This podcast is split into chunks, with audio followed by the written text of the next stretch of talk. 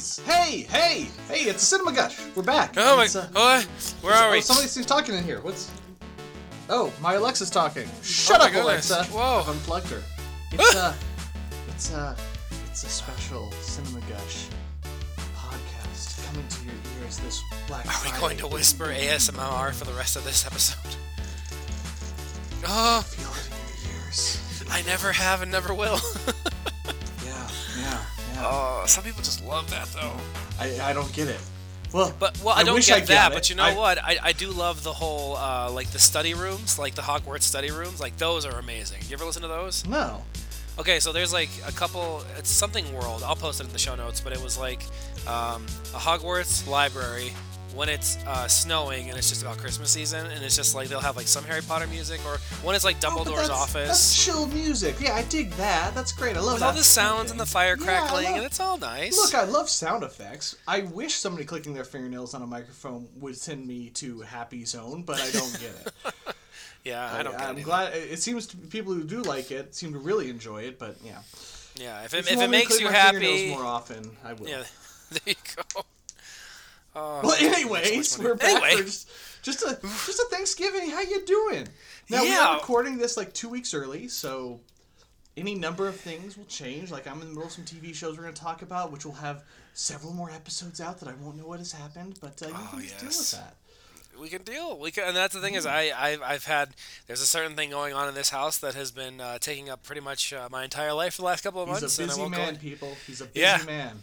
Won't go into it. But uh, suffice it to say, the writing's going well. I turned in a first draft of a spec that I got some really amazing notes on. I'm working on a great second draft right now, and uh, I say this for every script. I got a really good feeling about this one, uh, and it's looking like the book, the first book in my John Little series, will release in February. Is how it's looking right now. So Nice. knock on wood for nice. that. Um, pretty pumped. Yeah, you should.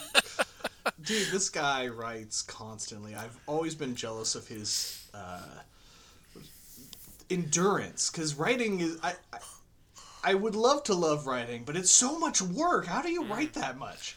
I you really just appreciate George R. R. Martin like as time goes on because I'm outlining the fourth book right now, and uh, I'm like, I get it, George. I get it. I get it. Like he even did he did an update like a couple weeks ago where somebody asked about Winds of Winter and he said he's about three fourths of the way done. He's like Yep. wrote- he had some chapters that he wrote and then he went back and like deleted a bunch. He's like I just didn't like it. I was like, oh man, I get it. I kind of get it. But I just it's it's a dream. It's a dream to be paid to write. It's a dream To someday have to achieve the ringing of the bell. Uh, Well, I mean, it's bound to happen. I'm I'm excited about your book. That'll be fun. yeah, man. What about you? What have you what have you been up to lately? Oh well, well, well, well, well, well, well, well, well, well, well, well, well. A werewolf? That's a Mystery Science Theater 3000 reference. I have watched a lot of movies. So Oh. many that I'm bound to forget many of the ones I wanted to tell you about. Well, this will be good because when I'm gushing, you can be researching. But What? where do we even? uh, While while I'm ranting, I'm sure you'll be typing in the ones that you forgot or searching. Oh, oh no! I, I, I've, I've kept a notepad, and then I Oh, lost good. track at some point. Yeah, no, I've got. I've got it written down. I've watched a lot of stuff. And that's kind of what we're doing here. We're just catching up. Yeah, we're just catching watching. up. There's been uh, about the stuff. haven't haven't been to the theater since Top Gun 2, but then I was in the theater of the Delta Airlines and I got to see quite a bit of stuff. So, I mean, I I gotta start with everything, everywhere, all at the same time. Oh, that's it. Yes. Um, probably, probably the number one film of the year. Uh, Yep. It's not even. Actually, it is super close, and I will have to. The other movie I'll talk about in a second. Uh, I need to rewatch both to really, to really see how I feel.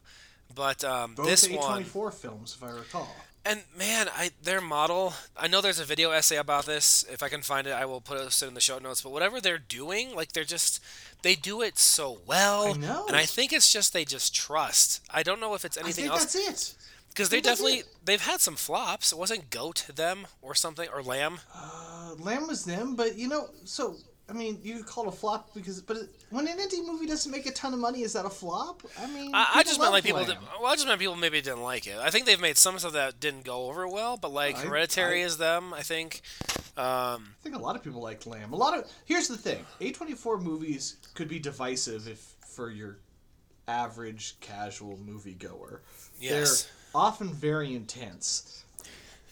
But they're, difficult. Yeah. they're- yeah, they, they don't hold your hand. But man, there's some creativity coming out of that that production company, unlike anywhere else in Hollywood. and that's the thing that I kept coming back to is the more A24 stuff I see, the more I'm like, okay, like I'm, I think I'm on this train. I'm at least on the caboose for everything that they do, and specifically for this film, I first heard of the Daniels when screenwriter Brian Duffield posted on his Twitter account um, that they had directed this music video called "Turn Down for What" by DJ Snake featuring Lil Jon, and uh, it's got over a billion views on YouTube.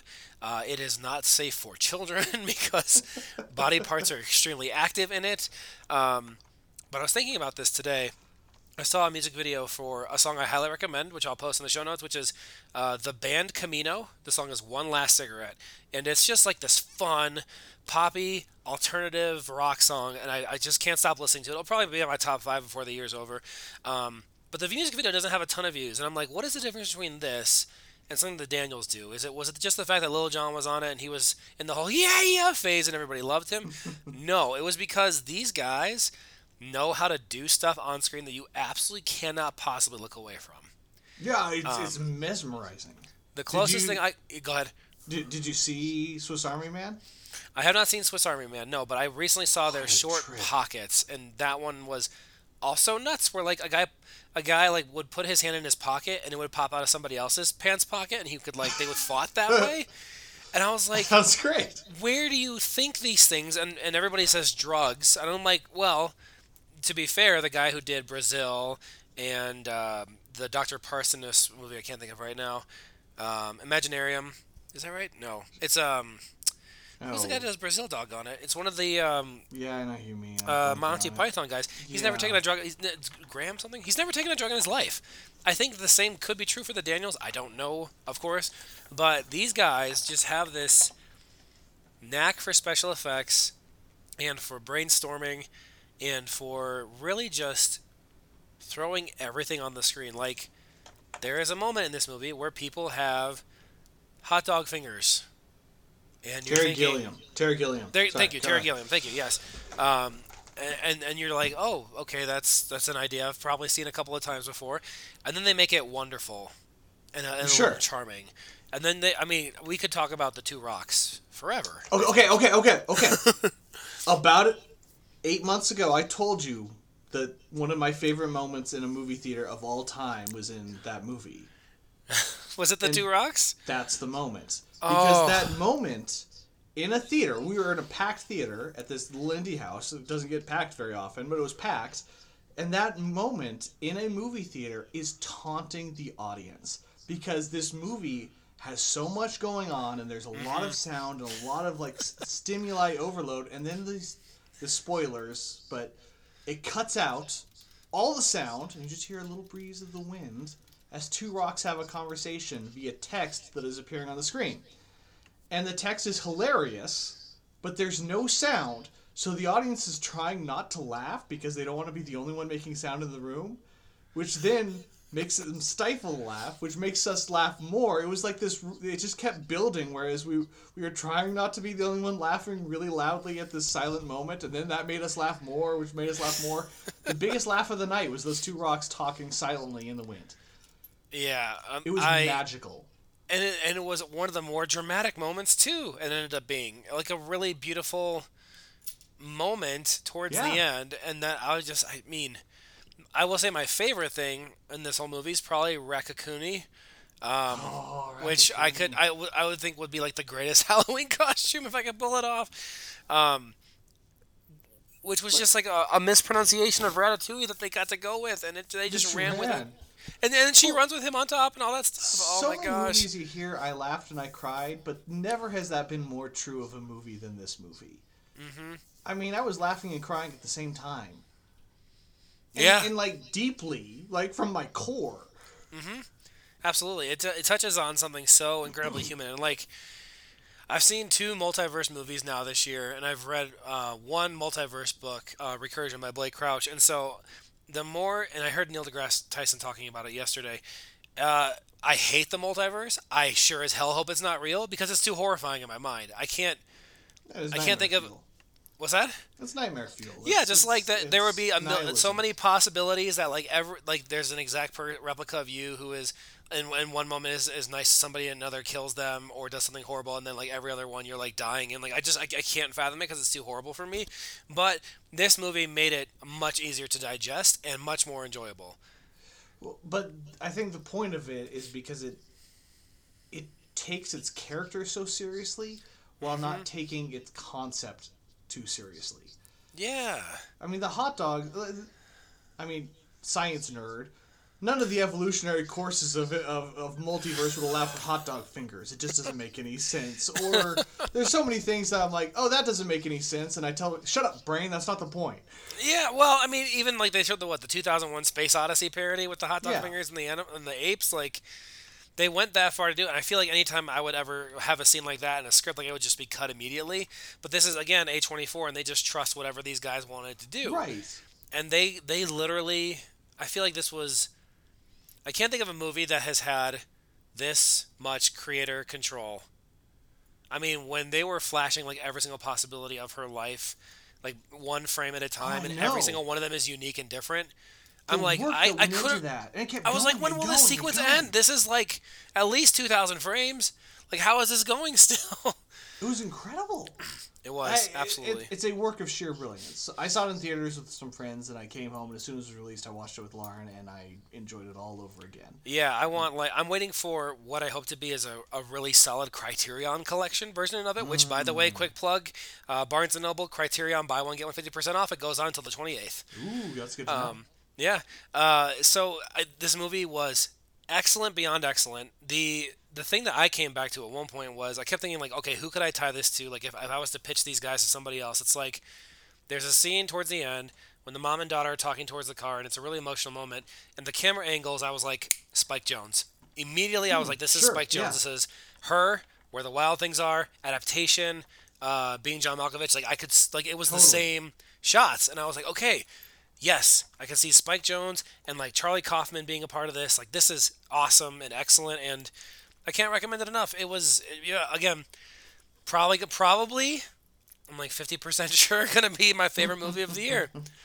Yeah, I, I can't think of anything that's gonna top it for me. Now I haven't seen what you're the the, the other one that you're wrestling. with, And that's the thing is, it's. I am wrestling with Marcel the Shell with shoes Yeah. on, which is a you've seen. It's, there's shorts of this on YouTube, and uh, I don't think it's an A24 movie. Maybe it is. It is. Maybe it is. I'm It is. Sure, it is. Um, and the movie is documentary style, where this guy is staying in an Airbnb and he discovers this walking, talking shell, Marcel, who has shoes on and like one eyeball, and it's stop motion fun. And Marcel lives with her grandma, and uh, it's just this incredibly delightful, like. I wonder what it's. I gotta check this. What is it rated? Because I feel like it's. I feel like it could be G.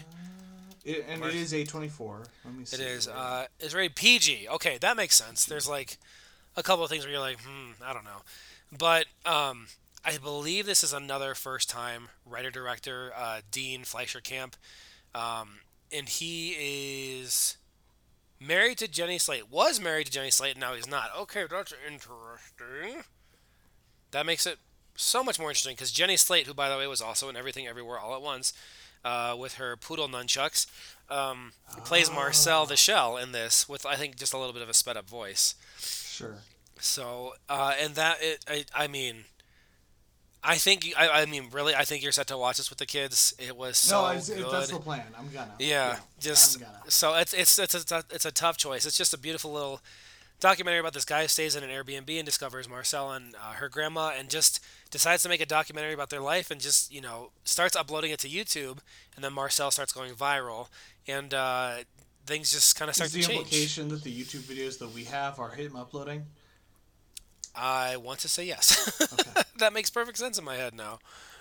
Uh, so yeah, so I, I I highly highly recommend that one to everybody. I mean, I would I would make my parents watch it. It was quite quite good. So that was a, that was another delight that I saw on the plane. Um, another one I will definitely pick up a physical copy of. Mm-hmm. So, uh, but that's my first two. What, what about you? What have you seen? So I'm gonna blast through some old ones that I just caught up on. I'll go through quick. Um, some of these I've mentioned to you in passing, but for anyone who's listening, so I've been catching up on films I missed. So I listened to a podcast where somebody was explaining that Who Framed Roger Rabbit is basically just Chinatown with cartoon characters. Oh no, yes. So I watched Who Framed Roger Rabbit for the first time, followed up by Chinatown for the first time. Whoa. And it was, and they're absolutely right. Who Framed Roger Rabbit is exactly Chinatown with cartoon characters. it's like one hundred percent. In fact, there are references in Who Framed Roger Rabbit to Chinatown that it makes it very clear that they knew what they were doing. Um, I enjoyed both greatly. I struggled mighty hard with Chinatown because it's always the ethics of separating creator from their work, and you mm-hmm. know the director is awful. Uh, do but, you, you know, do you see it as being one of those top? Like I think it's usually that is a top three of all time film. Do you, would you would you see that? I, I I don't know if I'd put it there, but I mm-hmm. couldn't accuse anybody of being foolish for doing so. Mm-hmm. It's it's it's clearly it's Chinatown's incredible. It's incredible, and you know, Roman Polanski aside. well, okay, that's Roman. Polanski and um, crap, main character Jake Jack Nicholson, Jack Nicholson. Thank you. the golfer. Um, They're awful people. Although Roman Polanski's got him beat. Um, yep, by a long shot. yeah. But Yeah. either way, a classic piece of cinema cla- for sure. And here, this is the logic I used. Is it came out before accusations against him came out, so I justified that as watching it. I can't watch any new. We've had this conversation with um, uh, With Professor? in Paris. And, Oh. Uh, uh, I can't think of names tonight. Like who did we gush about that with, or No, we? who's the director of Midnight in Paris? Oh, Woody Allen. Oh, Woody Allen. Thank you. Yeah. Yeah. Anyways, it was incredible. Watch it at your leisure. I had never seen Austin Powers. I watched that. you saw Austin know. Powers for the first time. Saw Oh, Austin Powers for the first time. how did you feel? I laughed hard multiple times, and yet at the same time didn't feel like it ever came together. Hmm. Like, uh, like I don't know. I enjoyed myself. I, I didn't feel like I had missed out terribly though. Like uh, maybe if I had seen it as a teenager, I'd have enjoyed it more in the retrospect. Um, Okay, okay, I see read that, uh, Roger Ebert thought Knowing, starring Nicolas Cage, was one of the best movies of the year, and that seemed so insane because everybody hated that movie so much. So I watched it, and I really enjoyed it. It's nuts. I don't know if it's good, but I really enjoyed it. Yeah. And I saw American Psycho, which I enjoyed as well, but uh, Oh, can't my. recommend to many people. It's hip to be Um, square. So, so I, I blast through those pretty quick because I want to talk about this one. This is the one I want to talk about of old movies that I had never seen before, and then we can start doing some. But, I sat down and I watched John Carpenter's They Live. Yes. I am obsessed with this movie. Oh, I'm so you you got bubble movie. gum and ass to kick. Wonderful. It's it's incredible, man. It is so campy and it's such a self-knowing way, but it is so creative. And you know, like it's filled with actors that aren't great, and it works to the movie's benefit. Like who who's the main character is uh is Roddy uh, Roddy Piper, the yeah, WWF yeah, wrestler. Yeah. yeah. He ain't winning no Oscars for this performance, and that's what makes it so great. It's so flat, but it serves his character so well. As he's this he's this homeless guy trying to make ends meet. Well, the the system keeps him down, and it's it's it's a great work of satire. Uh, it is got a lot of insightful commentary in it, and it's also just entertaining as all get out. Really? There's a, I, you've heard of the fight scene in this, like Oh, I have the ult. I'm looking at the Ultimate Fights DVD compilation that I bought from Best Buy in 2002, and that fight is on there. Put the damn glasses on. Oh yeah, man. Oh yeah. that fight scene is so low key. Right? Okay, there's a fight scene in the middle of this movie between two of the main characters who are friends, but one of them kind of friends. At the like one of them. Basically, the premise of the movie is you put the sunglasses on and you can see the world is controlled by aliens trying to keep everybody down through capitalism. Take that for what you will. But he wants to show his friend, and his friend is freaked out by this guy and doesn't want to put the glasses on. So they have a fight about getting him to put the glasses on. That you think it's over like 12 times. I'm not exaggerating. It's like 12 times you think this fight is ended. But it, then they, one of them will stand up and kick the other one in the nuts. And then it'll go back to fighting again. And it's so low key, low stakes, intense bare knuckle brawling between two friends who are mad at each other. And it is one of the best 10 minutes I have ever seen in a movie. Amazing. I love this movie. I love Oh, this movie. good. It's incredible. I, I'll I have to watch this watch one it again. Sheesh. Yeah, it's it's. I of, of all the Chef's movies kiss. I have seen since we last got together, I think that one has made the most impression on me. And I've seen a lot of movies, and I and I've enjoyed many of them, but that one, for whatever reason, has just stuck with me. It, it is the it is a, the beginning of a love affair. Well, I love to hear that. Well, that's fantastic, man. Look at that. Jeez, you just you you you found a new cult classic favorite. It sounds like. Oh yeah, and John Carpenter. I mean, he's done so many great things, and I he's done some really bad things too. And I guess I always assumed this was under the bad things camp. Well, I thought you were gonna say the thing when you first mentioned John Carpenter. I was like, he's seen that. the thing. The well, the thing is the best of all. I mean, the, the thing is one of the best. Uh, that's that's like a top ten for me, easy. Easy. Yeah. Fantastic. Well, I'm so glad that you enjoyed They Live, man. That sounds awesome. yeah. Um, All right, tell me you- your next one. Oh, my next one. Uh, well, I, I missed pretty much all of my October Halloween watching, which I had planned to crush through uh, Mr. Peterson's uh, Halloween 101. but instead, I caught up on uh, two recs from him, and I think one was from you, but I'll start with Nope. Nope. Okay. Was, uh, What'd you think? I saw this in theaters. I, really liked it. Need to see it again.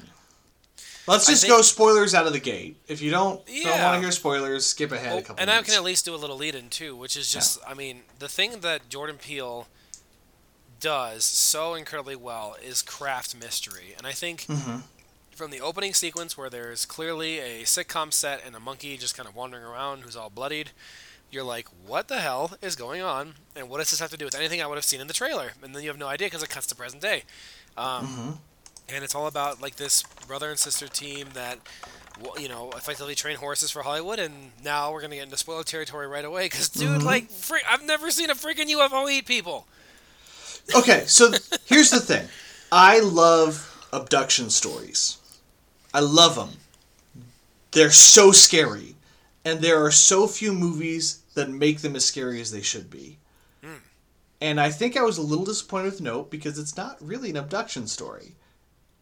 It's it's closer to Jaws than it is Signs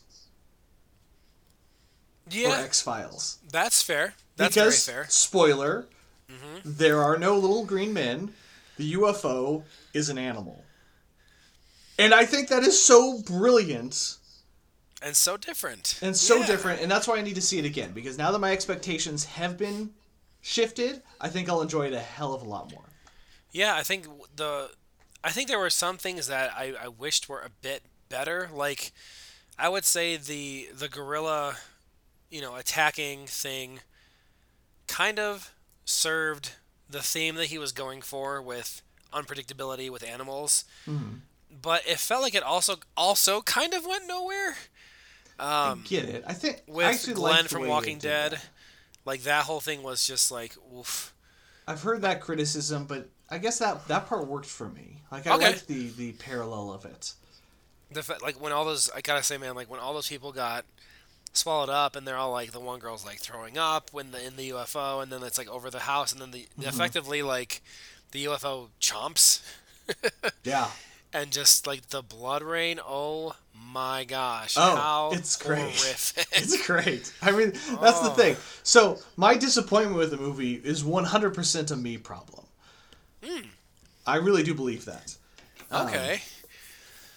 Um, I I think I think Otis was not quite the character that I would have put my shoes in. Like he was interesting, but also like there wasn't there wasn't much to him. You don't get much backstory. You don't get much resolve. He just works. You know, and there were like many times where they could have literally said nope and just not gone forward, much like in the other movie I'm about to talk about, where they do say nope and then they go forward anyway. Oh, we're gonna talk about that in a second. Oh yeah, um, but I think uh, the cinematography I thought was really basic and easy and just done so well. A couple So of push-ins, beautiful. a couple of pans, a couple of dolly ups, but mostly like stationary in the tripod, Hitchcockian as it should be. And that's the thing with with Peele is he's he's kind of got that aesthetic that I feel like early Shyamalan had, where the slow. Except I don't mean that as an insult because, but it, it, it's slow, it's methodical, and yet very competent, very confident mm-hmm. filmmaking that just works really well. Absolutely. And I think the thing that I come back to is that anyone could have written this script. Mm-hmm. I don't think anyone could have shot it the way that it was shot.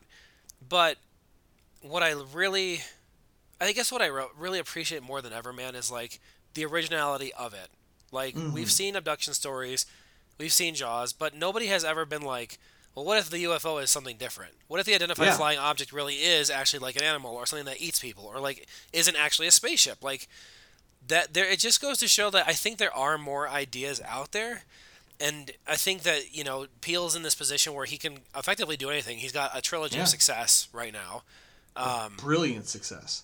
a brilliant success. I mean, I think Get Out, Nope, and then Us is the order for me. Like it's it's those three in that order because Get Out is just you can't. I mean, good God, So I know top that one.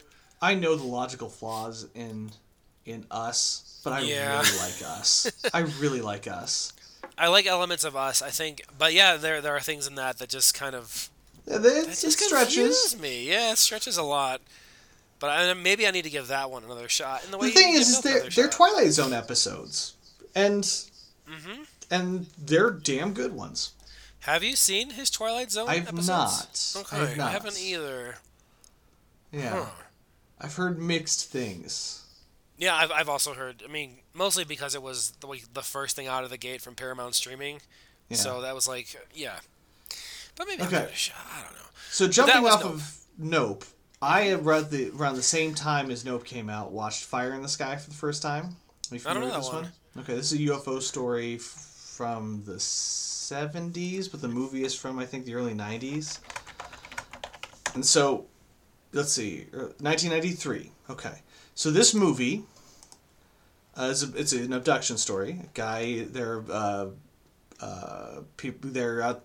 A group of men are out cutting wood down in the forest, and then they're driving home, and they see a bunch of lights in the sky, fire in the sky, and one of them goes out to inspect it and disappears. The rest of them drive back to town, and they tell the story. And most of the movie is the cops kind of investigating it, and can we trust these people? Are they telling the truth? Are they lying? It's based on a true story. Uh, spoiler alert on the true story: they were lying. Anyways withholding your, dis- suspending your disbelief. Let's assume they're not, and they'll enjoy the movie. So most of the movie is really damn boring. Oh, It's not well acted. It's not. It's it's like TV movie filmmaking. It's nothing special. And then at the end, the abducted guy shows up again, and we backflash to his abduction experience, and it's about twenty minutes of the best, most horrifyingly grotesque abduction ever put to film. It's effing brilliant. I cannot recommend the last 20 minutes of that movie more. You have to suffer through like an hour and a half of garbage. Not garbage, just mediocrity. Mediocrity. mediocre. but then you get to the end and it's like, holy crap, this is scary as hell. I mean, these aliens are terrifying and the ship is grotesque and it's it's an incredible 20 minute sequence it's an incredible 20 minute sequence don't be eating while you watch it Wow. I, it, i've never actually had a movie change so starkly between this is dumb and this is amazing and Wow. overall i still don't think the movie works but the last 20 minutes are worth the price of admission How'd you even hear about this one? I, my uncle recommended it to me like a decade and a half ago when I said I find UFO stories scary. I should note I don't believe UFOs are thing. I, I believe there are unidentified things in the air. I don't think any of them are aliens, but the stories that of them being aliens I find very scary, and I enjoy that idea. Wow. And so this has been on my to-do list forever, and I figured my wife was driving to Washington D.C. and I had the house to myself, so I can watch some scary movies that she would never watch with me. Yes, that's that's what I was waiting for this year, and it hasn't happened yet. Um, although, the, although this particular movie I did start uh, late last night, which was which is always a mistake because I scare easily, um, but I have been learning well. Um, and really, my horror education has, uh, you know, risen me to the. To I would probably be open to seeing some stuff in theaters now and spending money on it. Um, But if you had come to me a year ago and said, "Hey, you watch The Whitest Kid You Know, right?" I sure movie. do. Do you remember the sketch with the PCP gallon? I sure do. Got It's their gallon. most famous one. got a gallon. Well, what if I told you that guy who's got the gallon of PCP is about to make probably the the best horror film of 2022? I'd be like, well, comedy and horror aren't too far from each other, so I guess it wouldn't surprise me too much. And then uh, I saw Barbarian. That Zach, the gallon of PCP I still drinker. can't believe how you. I can't believe you sat down to watch Barbarian. Yeah, well, Kyle, he's like, you have got to watch this. He, nope was the He's other a one. good man. Yeah, and and uh, you know, I would not have gone out of my way to see this in the theaters, um, but I had seen uh, the trailer, and then I had seen the other trailer that they just made, where it's like Justin Long in the car, and then it goes back to the house thing, and it made no sense to me, so it didn't give anything away at all. Okay. Um, so I saw this in theaters, and I only saw the one trailer where there's one shot of Justin Long in the tunnels, and that so I knew he was down there. Okay, again, spoiler. Please, please, if you haven't seen Barbarian, And you're a big horror any fan, chance, yeah. if there's any chance you're going to see Barbarian, please don't listen to anything we're about to say. Yeah. Because this is a treat and I have to watch blind. Mm-hmm. Yeah, I mean, That this- said, that's sad. I Uh, knew Justin Long was in it from one shot in the original trailer. I skipped the second trailer, and that cutaway. You take it away. You, you yeah, I mean, it. Effectively, this girl is staying at an Airbnb, and there's another guy who happens to be, you know, the clown from It, staying there as well. yeah, and so you know, immediately you're, you're, like, predisposed to hate the guy. okay, He's I've evil. seen this already. You know, I've seen this before. Uh, but you're like, oh, I guess you know, it's not. It might be torture porn. It might not be, but it doesn't give me the hostile vibe. But I'll just sit and watch. And um, happens to be a, a, a weird dude, and uh, strange things are happening in this Airbnb. And she got, you know, uh, within the first like. I want to say 25 to 40 minutes. Uh, they discover this cellar, and then they discover a cellar within the cellar, and uh, this crazy seven foot woman monster thing kills the guy who you think is going to kill the main girl, and then Who they cut is the bad guy? who you think is the Yeah. bad guy, who you think is the bad guy, and then you cut to the highway, and Justin Long is driving a red sports car, and you're like, wait, did What? the movie switch? What happened? What's going? And he's singing like So this put the wrong super, yeah, this super cheerful song. And I'll pause just to say I was reading Reddit's R movies uh, discussion about this movie, and somebody Uh-huh. said that they were watching this film, and right before Bill Skarsgård gets killed, somebody went up to go to the bathroom, and then they came back in, and Justice, Justin Long was like driving the car. and The guy like stopped and like looked around the theater. He was like, "What the hell's going on?" That- I mean, that was everybody's reaction anyway. But like, It's such. Look, I, this movie, honestly, to horror is what I think everything everywhere all at once is to sci-fi. that's It very fair. Yeah.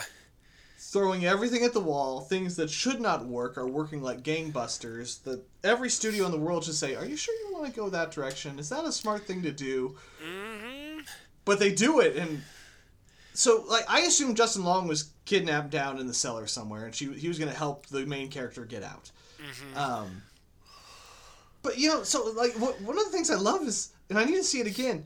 Skarsgård's character is painted as such a skeevy guy, but in retrospect, he was extremely generous and noble and kind. Like, do you remember the wine scene? Mm hmm Yep.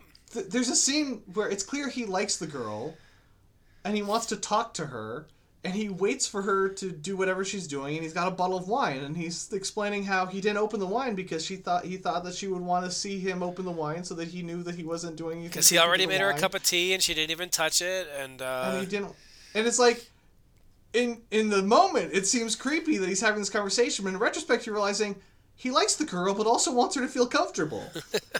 And then it cuts to justin long. So skarsgård is you know in, imprinted into our brains as being untrustworthy because of it and justin long is the everyman in every movie who's always likable and he's the biggest douchebag on the face of mm-hmm. the earth Yep. Y- It doesn't great. start that way, but it gradually like becomes that thing where it's a very it becomes a very modern horror film, and Um, you find out how he's tied to the house that the Airbnb is, and it's because the, he was just an actor making, trying to make some passive income choices by like buying this house in one of those um, terrible properties in Detroit where like the whole neighborhood just went so he could buy a house for like a dollar, and then he got it fixed up and turned into an Airbnb. The only house in the whole neighborhood that's an Airbnb, by the way, which happens to have like a cellar within a cellar within a cellar within a cellar full of traps, and uh, a crazy seven foot monster lady, and also a serial killer who is like on his deathbed, and. Uh, yeah, I mean, gosh, man, like it's the the scene with like just trying to like feed them with like her hair going across like the nipple part of the bottle. I'm like, Ugh! like oh my gosh,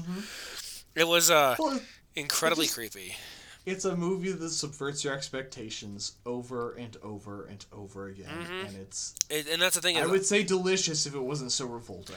I had started watching an interview with uh, the the director, and they're asking where like the idea started, and it, it, I mean, it was it sounded like it was super organic, where he was writing this movie about the guy he Bill Skarsgård was supposed to be the bad guy. He's like, and we get hmm. down to the cellar, and he's like realizing that as he's writing, he goes, "Oh my gosh, I hate this. I know what's going to happen," which means the audience is going to know what happens, and so he just says, "Forget it." A seven foot woman attacks him and kills him. And he just wrote it in there, and he's like, "Okay, that's different." And then he just kept running with that. Let's keep going different route. Let's keep choosing like column J instead of A or B. Oh, I love that. yeah, and it, it More directors need to do that. well, they need to be trusted to do that. And what I found, That's the issue. That's the issue right there. but here's the thing too, you can really only kind of do that in horror. Mm-hmm. In the sense that this movie's budget was $4.5 million, incredibly So low. it's nothing. Which is yeah nothing. Which by the way, they get some shots in this film where like when she runs her with the car and just drives straight through the house. I was like, oh okay, that It that had to have cost great. something. Um, but when you think about it, there really weren't that many sets at all. Hmm. Um, and it was an incredibly tiny cast. Even the director played one person in it, um, probably just to cut the he? cost. He him. was the the lawyer on the phone. Oh, one who kept telling him to gotcha, calm gotcha, down, gotcha, yeah. Um, and so like there was almost nobody in this film. Cast was kept very short. Uh, it sounds like if they actually did shoot it in Detroit, they shot. They must, it must have been very cheap to shoot where they shot it. Um, just wow, just yeah. If you like horror in any sense of the word, I will say, uh, you know, the, the the head splitting stuff always lives with you forever, uh, which is always hard for me because that's why I hate Bone Tomahawk so much. But this movie did that with, you know, his face, and it was like, oh gosh. But and then it just I will state as somebody who watches a decent amount of horror that I don't remember that occurring. at the end when she punctures his eyes and then breaks rips his he- skull open Oh yeah, and his brains fall. yeah. Uh, and then the movie just kind of mean- it also just kind of ends like wicked quick. But the script also just ends wicked quick because I got a copy of the script today, and there are some parts that are very different. For example, this there, and I'm- mean we're spoiling the whole thing. Like Yeah. uh, Justin Long gives this speech about wanting to be the good guy, and you want to and you believe Mm-hmm. him that he's going to do something good, and then he throws the main girl off a water tower because he wants to survive himself. And this crazy monster thing like saves the girl before she hits the pavement, and then he like is like, "Oh, I'm sorry I did that." But like I'm glad I did it because it killed her, and you weren't even helping me anyway. Like he turned it on her so fast, like it was mm-hmm. excellent. But that part was not in the script. The part that was in the script is they get to the top of the water tower, the cra- the crazy thing sees that she's he's trying to kill her, grabs him, chokes him, and makes his head explode, like pops Oh, him. the movie ending's so much better. I think so too. I think so too because it doesn't have the speech where he's like blaming her again, and you realize you can't. I'm gonna pause here. The thing that I liked about this movie is that once again, it's a reminder that everything comes back to theme and how you explore that theme. Yes. Especially with horror, the big deal is that the characters go the wrong way, and it can be frustrating when you're watching the camp counselors and like, well, we should all split apart, and that could be, you know, in Cabin in the Woods subverted that trope very well.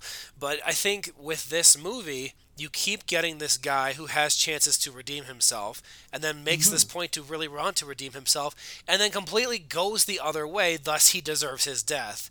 And I think that was explored so well.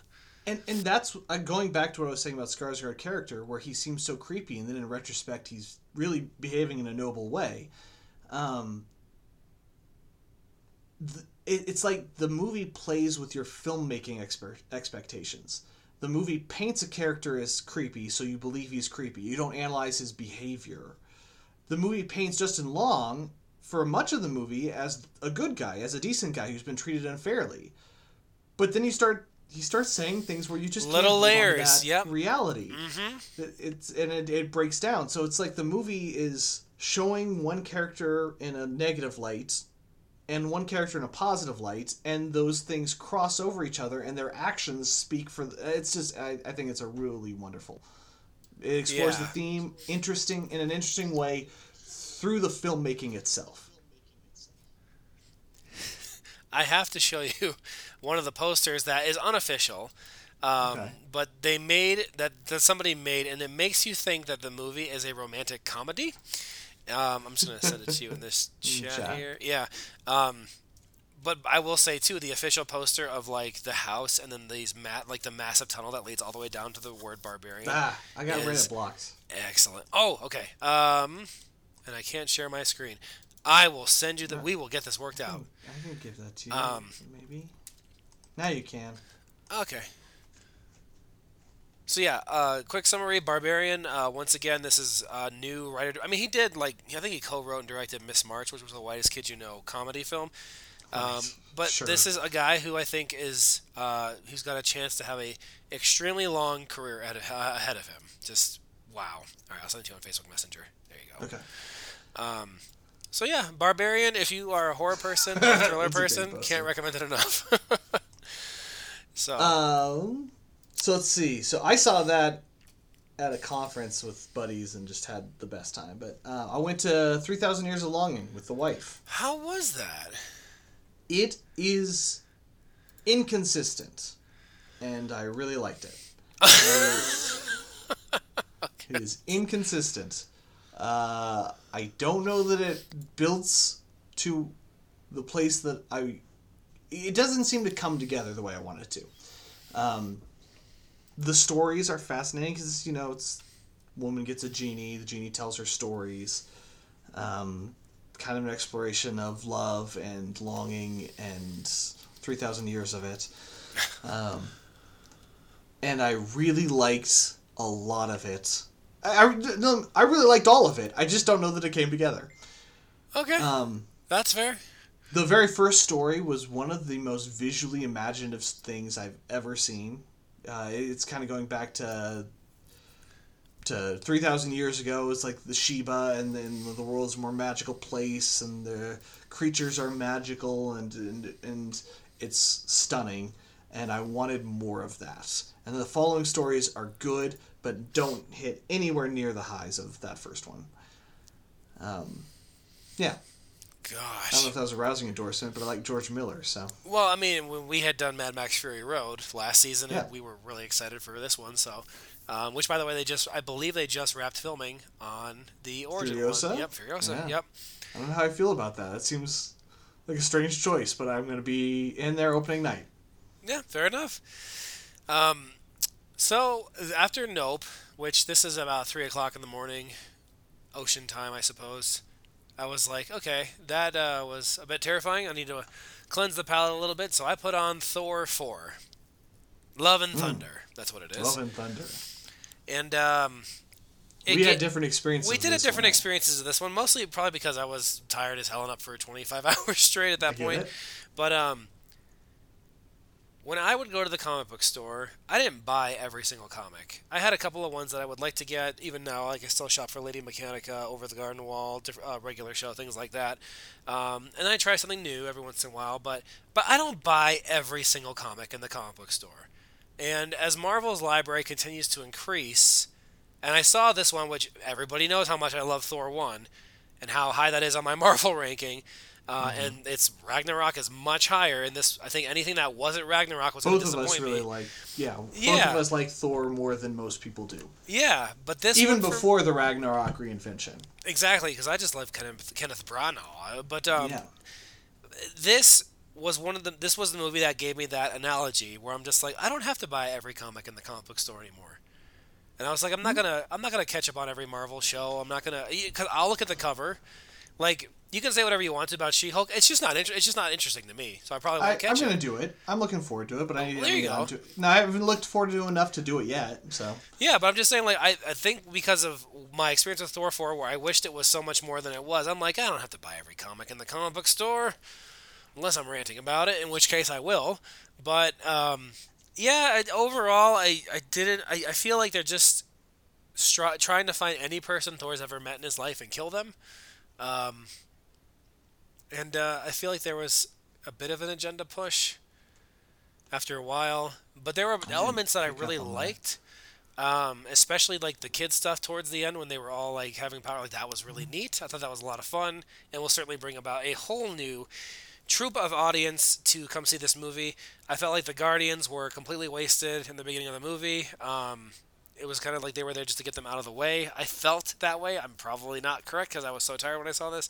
Um, but No, I I mean they weren't in it much, but they weren't in it as much as I expected them to be in it. okay. Um, so overall, it just I, I didn't enjoy it as much as I hoped I would, but that's because you it comes off it comes on the shoulders of a giant, you know, like a Ragnarok literal is- frost giant. Ragnarok is a dramatically better movie. Yeah, That said, I really enjoyed Love and Thunder. good. I mean, part it is a it is not a serious movie. It just isn't a serious movie, and and that really worked for me. okay. I get, I totally get it not working for other people. Maybe, maybe it's because I've been so disappointed with this round of Marvel films hmm. that I enjoyed watching a movie that didn't take itself too seriously and was just having fun, but also, I don't know, like I, I and I like a lot of them. Shang Chi's fun, but Yes. I com- I've completely forgotten it. um, Multiverse of Madness, I enjoyed, but I've completely forgotten it. In fact, Shang-Chi, Multiverse of Madness, Black Widow, what else have we gotten? Eternals, man. And Eternal. Eternals was terrible. Yes, but it the other three, those other three are uh, fall almost exactly where I'd put Thor 2. In as much while I'm watching it, I'm enjoying it, and I remember not a single thing that happened in any of them. There you go. Whereas Love and Thunder was colorful. I gotta enjoy Chris Hemsworth doing his comedy chops, and I always enjoy that. Mm-hmm. Um, I thought visually there's a lot of fun stuff on. I, I really enjoyed that black and white planetoid. I thought that was gorgeous to look at. Yes, I completely agree. Yes. Um, I had fun with it. I'm gonna go see Wakanda Forever tomorrow. I, I will see it on Friday. Yeah. Yep, I'm gonna see that tomorrow. So we'll talk about that when I'm sure. and I'm I'm halfway through Miss Marvel, which has been fun with the kids. It's a I really enjoy the style of it, but the story wise, it, it hasn't kept me coming back because clearly it's been out for three months and I'm only halfway through it. okay. Okay. Yeah. Uh. So jumping off of comic books, Mm-hmm. I saw two weeks ago Black Adam. Um, And. it's a bad movie. Had a great time. Oh hell! It's a bad movie, and I had a great time. I really did. oh, I was so thrilled. Um, there's no character development in the main character. Uh, Dwayne Johnson spends the entire movie trying so hard to look cool that he stops looking cool.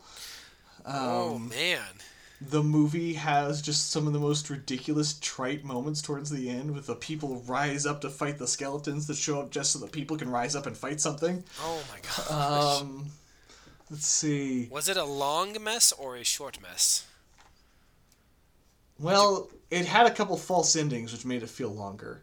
Oh. um, the, the there was no break in the music. It was intense, really cool music for about two hours straight, which got exhausting.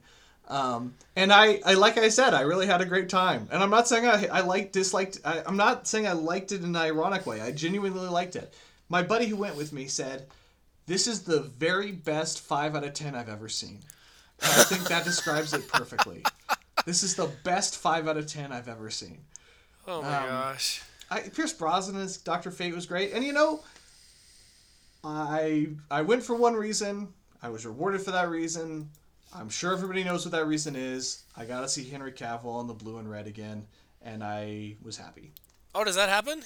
Now the post credit scene, Henry Cavill shows up. I was gonna bring that up for Thor 4, the post-credit sequence with uh, uh, uh, Russell Crowe being Hercules, and then Hercules being the guy from friggin' Ted um, Yeah. Ted Lasso. Oh, that got me all excited. That got me So- all pumped up. We got to take a little bit of a side tangent because we're coming right off of James Gunn being hired as the Kevin Feige Yes, my goodness, what a mind-blowing thing. Yes, that was so cool to see happen. And right out of the gate, we know that Superman is in the carts, and to me, that's so so exciting. It is, yeah. I think um, Gunn has he hasn't had a misfire in quite a while, Um, I really enjoyed the Suicide Squad. I really enjoyed Peacemaker a lot. Peacemaker. In fact, I think I need to Peacemaker. rewatch it because I enjoyed it so damn much. When I Uh, get depressed, I watch that opening scene, the the, the title sequence. What's going up must come down. Oh my gosh, he just he is so good at writing misfits, and it makes me so angry. But like I, I have channeled him quite a bit in the thing that I'm working on right now, um, and I, I'm really trying to study just how. If you look at if you just look at the Suicide Squad for a second, every character in that movie is unique in the way that they act, behave, speak, um, and it's that's work. That's insanely tough, and he makes it look so easy. In a lot of ways, he's Joss Whedon without being so annoyingly Joss Whedon, I get it. Right?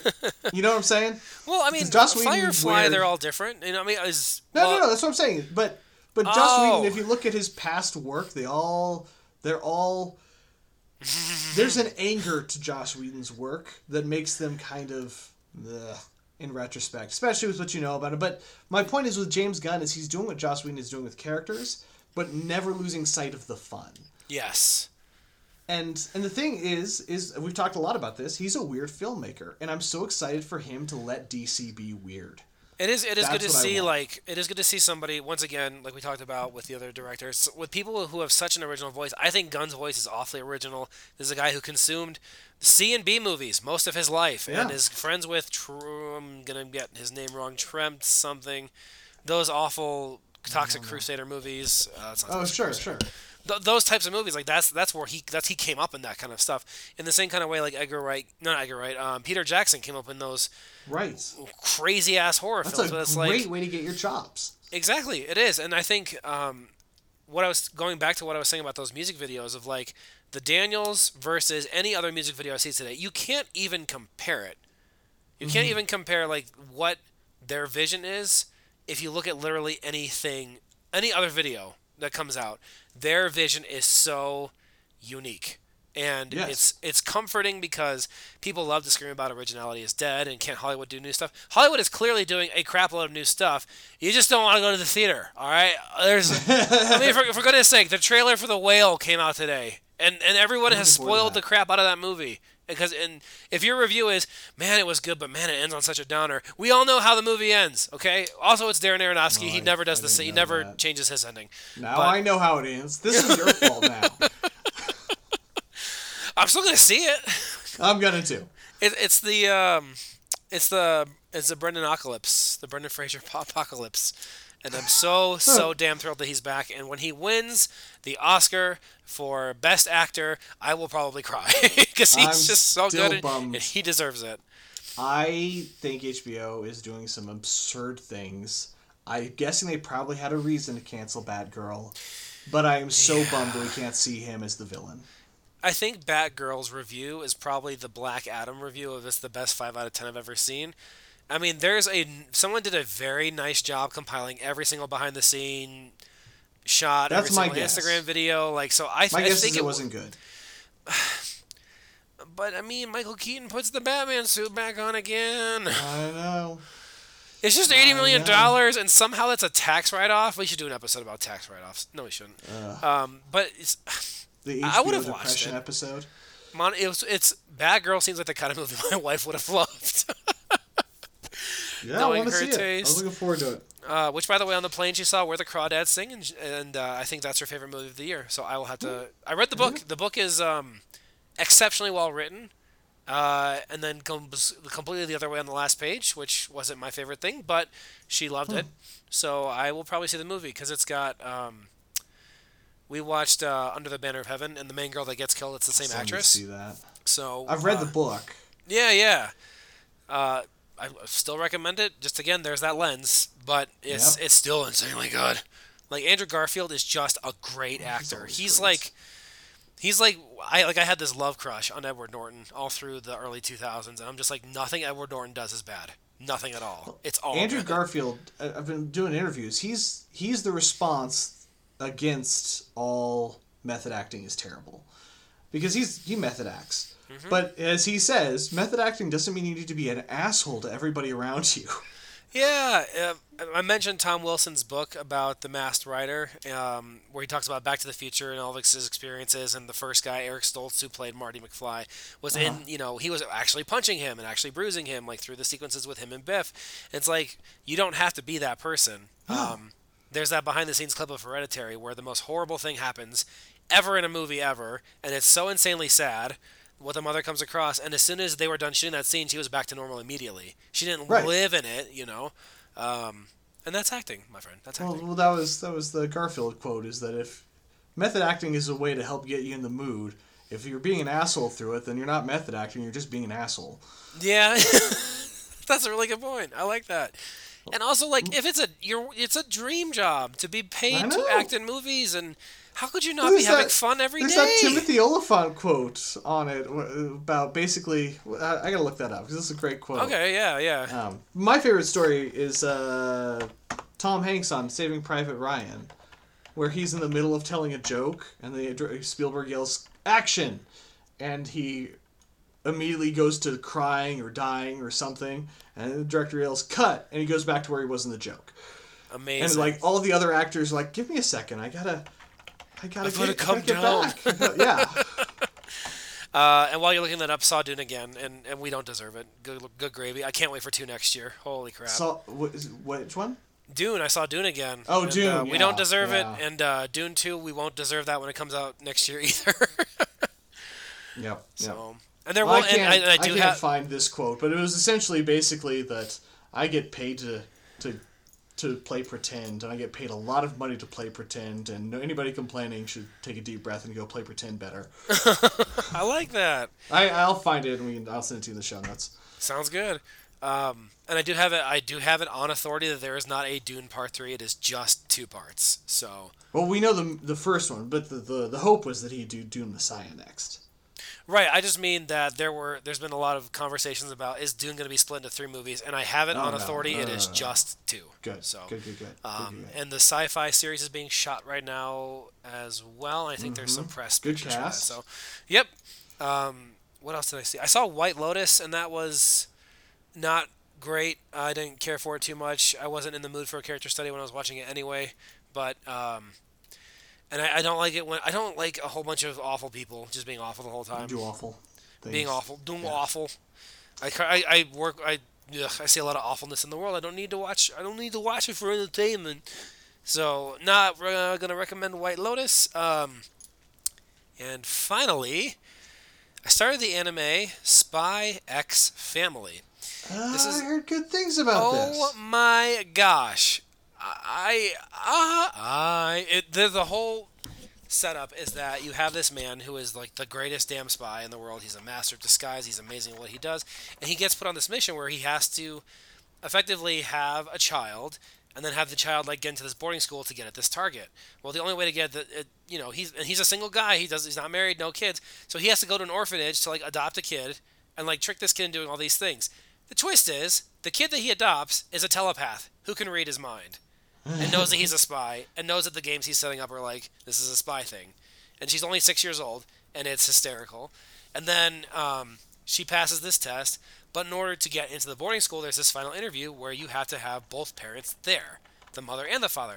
So now he has to find a wife. And he finds a wife by the end of the second episode. Spoiler alert, she is a world class assassin. So you have the greatest spy, a world class assassin, and a telepath all as a family, and it's a comedy, and it's amazing. And I'm only three episodes in, but I love it. Can't That recommend it enough. great. So much fun, very funny as well. Like there's, I haven't seen many animes where I burst out laughing, but it happened a number of times in the English dub.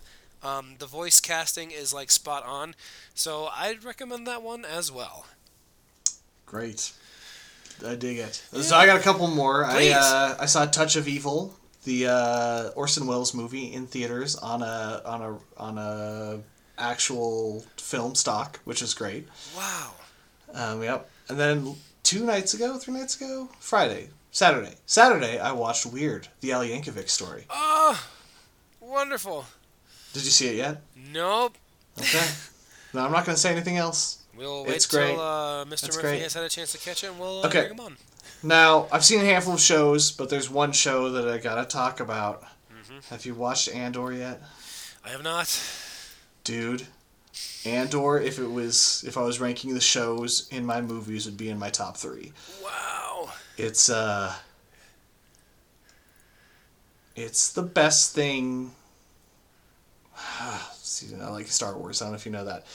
Uh, I was so tired of Star Wars TV shows. Boba Fett was nigh unwatchable. Mm-hmm. Um, I dropped it. Yeah. Andor is Chef's kiss.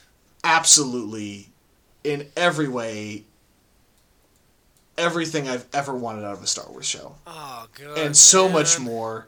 The acting is incredible. The dialogue is just oh, it's like chewing on ah ah. I okay. So one of the problems with Disney Star Wars is they've spent so much time filling in the gaps and. This is where look. I, I love Han Solo. I love Solo, but I didn't need to know where he got the last name Solo Or the um, dice. or the dice. I, I, like you filling in those. I love Solo. I love as as my ranking shows. I love Solo way more than most people, but by doing that, by filling in and showing how oh, the Mandalorian is hanging out and has the booster pack that that Luke found and that everybody's connected in some way and that, that everybody keeps coming across artifacts of the Skywalker saga. It may, actually, what it does is make the universe small. Because if you can walk out your backyard and find, everybody can walk in the backyard and find something that Abraham Lincoln dropped, that means that there's not many people. Right? If if everybody can go in their backyard and find something Luke Skywalker touched, that means that your your universe is really small. And so Andor is a movie of small things, the little things, eating food, talking about how you're going to pay the bills. It's talking about the, the small fears that people, uh, regular people have. And by doing that, by making it about the boring little stuff, it makes the the drama seem so much bigger and the universe seems so much wider and the empire so much scarier and so much more impossible to defeat. This is the scariest the empire has ever been in Star Wars, bar none. Awesome, it's- man. it's well, then great. shoot, we'll watch it because we we really really liked Kenobi a lot in this house. I was pretty disappointed with Kenobi. That is okay because my my top two lines of the year, one of them came from Kenobi. Which Um, one? I didn't dislike Kenobi. I wanted more from it. Oh, just the last episode with uh, the po- the post fight conversation With Anakin. he yeah. Ugh, I can't even talk about it. Oh my gosh. I don't remember. the stuff when he's like Anakin's gone and that whole Yeah. speech, but it's the second half of that speech where like I was just a mess. That was he, a great moment. Because he let him go, like he Yeah. he let him off the hook, and that's what it was of just like I am not your failure, Obi Wan. I was like, oh my god, like I was such a Yeah. mess. I just thought that that part was so incredibly good, and then of course, uh, I mean that's not my favorite quote of the year. It's tied with the very last sentence in Severance. So Oh yeah. I yeah, mean, yeah. I mean, for God's sake, like, oh, this will be a Severance podcast next year. Well, Uh. ep- episode nine of Andor ends on it. it it's not a motivational. There, there's a build up in episode nine, and the last line of episode nine sent goosebumps down my. It, it, it- these are people. It's a, this is a story of people being beat down until they have no choice but to fight back, even though they know they have no hope of success, Okay, and it's so good.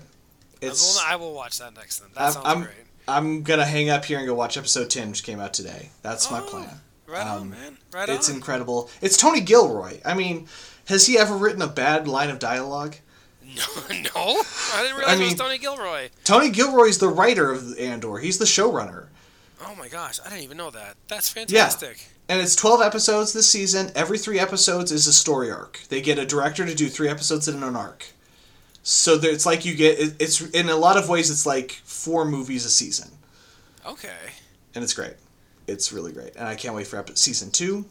And I want Tony Gilroy to just if he wants to keep writing nothing but Star Wars, I will pay the man. Michael Clayton, right? That's him. Michael Clayton and the original three Bourne movies. Oh, oh, yes, of course. Yeah, I remember Um, seeing Duplicity and not caring for it, but um, but he has yeah, him and his I mean his brother freaking did Nightcrawler. So um, yeah. Uh huh. what else is And- he doing? Let's see. Oh, the he Great wrote. Rogue One. He the did write Great Rogue Wall. One. Yeah. he, he wrote Rogue One. Yeah, no, I said he wrote. I was laughing at the Yeah. fact that he wrote the Great Wall. Yeah, yeah. That's that's not a great endorsement. Well, no, he way, wrote Michael Clayton and the first three Bourne movies. Oh, and he directed Bourne Legacy, which you know, Bourne Legacy is not a bad movie. It's just hanging on the coattails of the three much better movies. Absolutely, absolutely. Well, And Dolores was. Claiborne. He wrote Dolores Claiborne. Oh, that's right. Yes. Yeah. Sorry, Professor. I knew that. Uh, Cutting Edge too. That's actually not a bad rom com at all. Yeah. Uh, It's a great show. And I'm saddened that not as many people are watching it because it is dramatically better than The Mandalorian. And I enjoy The Mandalorian. But it's.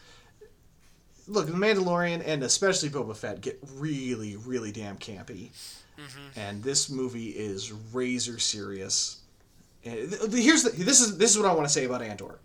If this was not a Star Wars movie, everybody would be talking about it as being the most brilliant work of fiction currently on TV. I'm saying this is as well written as Breaking Bad and Better Call Saul. This is whoa. This is incredible TV. It's incredible TV. It's people aren't watching it because it's Star Wars. Well, that's about as good as a recommendation as we're gonna get. I'll tell you that much. Jeez. That's great. Excellent. Well, that's all that I have, man. Do you have anything else to wrap us No. up tonight? No, you let me gush good. about An- Andor for a couple minutes. I'm happy. Very good. Well, cool. Well, thanks for listening, everybody, to our Thanksgiving special. Uh, we're gonna be releasing episodes sporadically, as life is very sporadic at the moment. But Yep. uh, you know, we'll get some interviews in here and there, and do some more gushing and some more year-end wrap-up stuff and all that good stuff. But yeah, thanks, and uh, see you in the next one.